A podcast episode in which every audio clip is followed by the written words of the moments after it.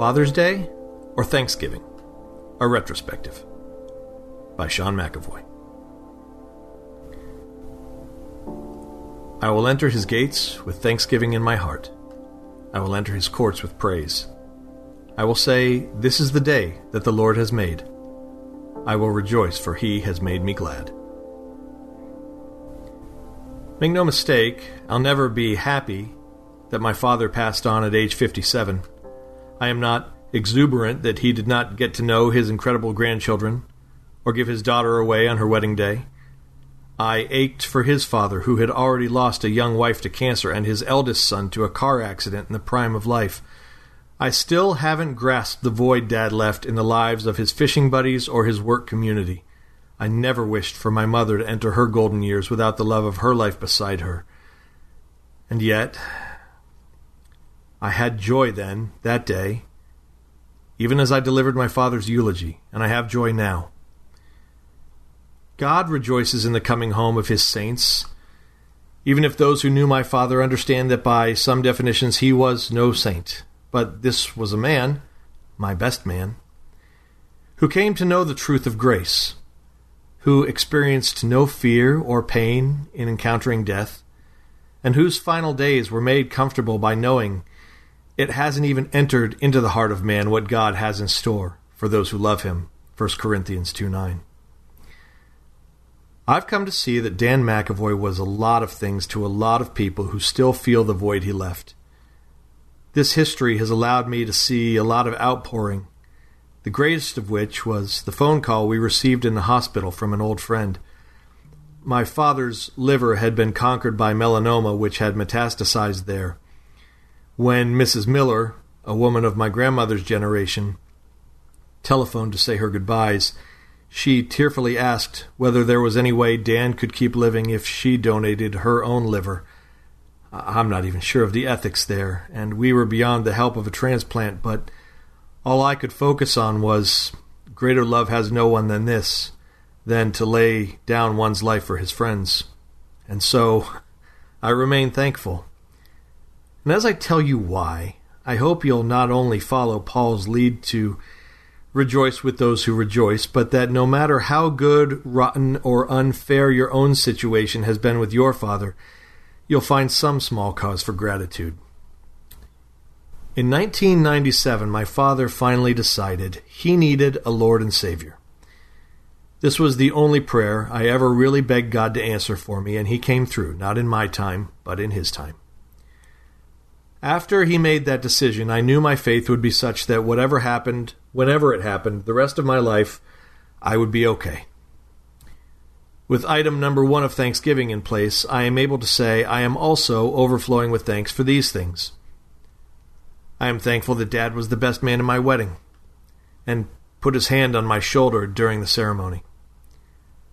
I am thankful that my parents stayed together, especially considering it was Christianity that almost broke them up in the early 80s.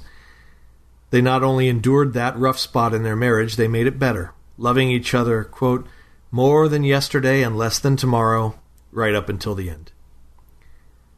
I am thankful that my friends Jay and Bill considered the Danner a second father.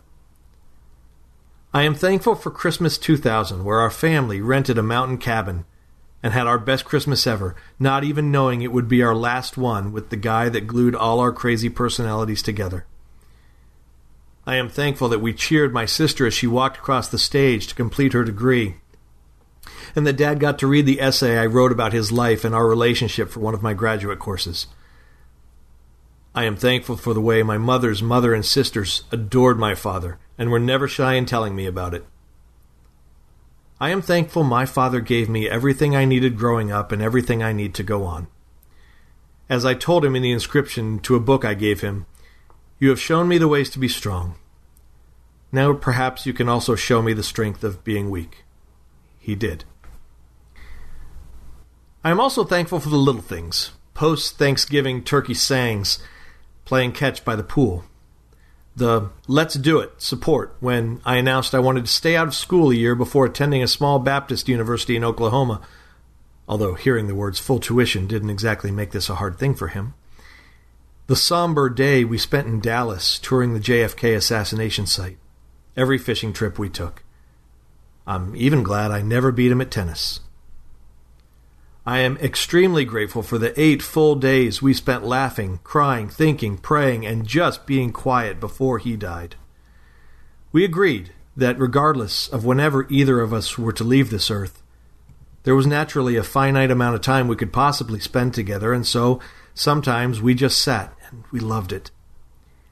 He asked me how I could bear to continue to wipe down his face or help him move in bed. I got to tell him that I was certain a year from now I would give anything to wring out his washcloths just one more time. Mostly, I am thankful for the stories and the memories we have, in which we shared with each other during our final days. I'd like to tell you two of these. One day when I was very young, my father and aunt were tanning beside our pool. I had been playing on the steps. My aunt suddenly realized the splashing she was hearing was not a good sign, they noticed me floating face down in the water. Dad jumped in and yanked me up, only to see me spit water and say, That was fun. Let's do it again. I'm not sure why this story was so special to Dad. After all, he got in trouble that day. But he told it often. Maybe it was his reminder of fragility, love, and responsibility. In any case, thirteen years later, it was my turn to pluck him from the water. We had taken a friend's pop up trailer to Arizona's Roosevelt Lake. We had just set up camp and rented our pathetic little aluminum boat with the outboard motor.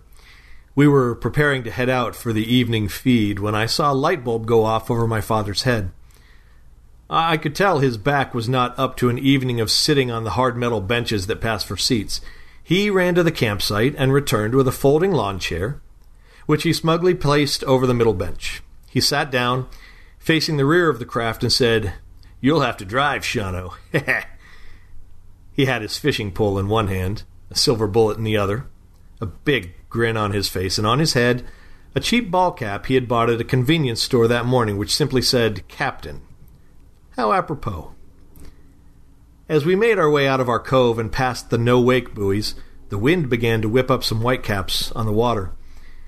As soon as we were past the buoys, I revved the motor and accidentally turned the rudder to starboard. Just as a wave struck the port side of the boat, wham! We went perpendicular to the water before the boat slapped back to the surface. I looked up, relieved, until I noticed the captain was no longer in the boat. His fishing gear was still there. His beverage was unharmed and his ridiculous throne was still upright, but he had abandoned ship and was now floating somewhere behind me as the boat continued to surge forward.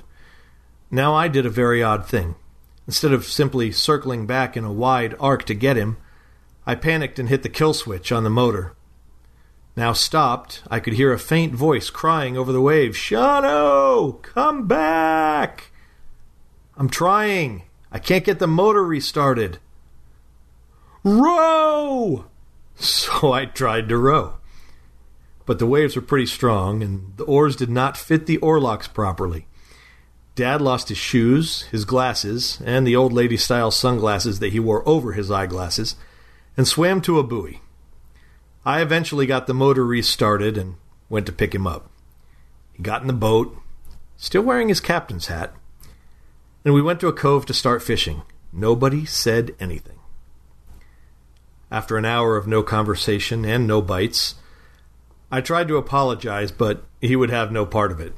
That's what I get for looking like Captain Jackass, he said. Even though we each got a turn to raise the other from the water, I don't think either case qualifies as any official kind of baptism, but I do think the moral is you don't ask a drowning man if he wants to be saved.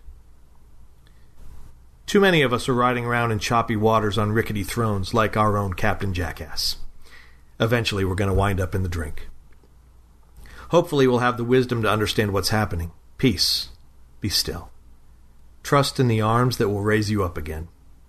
His grace is sufficient for me, for Dan McAvoy, and for you. One final water story I used to tease my father about which of Tucson's many rest homes he would like me to place him in when he got older. The avid fly fisherman's reply was always the same Shano, you'll find me face down in some trout stream long before I'm ever ready for a home. We always had a good chuckle about that. Turns out he was right, sort of. No, he'll never have to endure me placing him in a home, and while I do think he's enjoying some beautiful trout streams, I don't see him face down in one.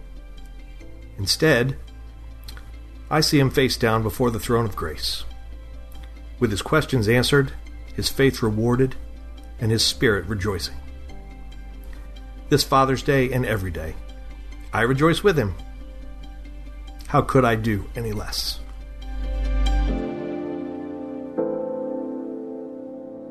Hey, listeners, thanks for joining us for the Crosswalk.com devotional podcast.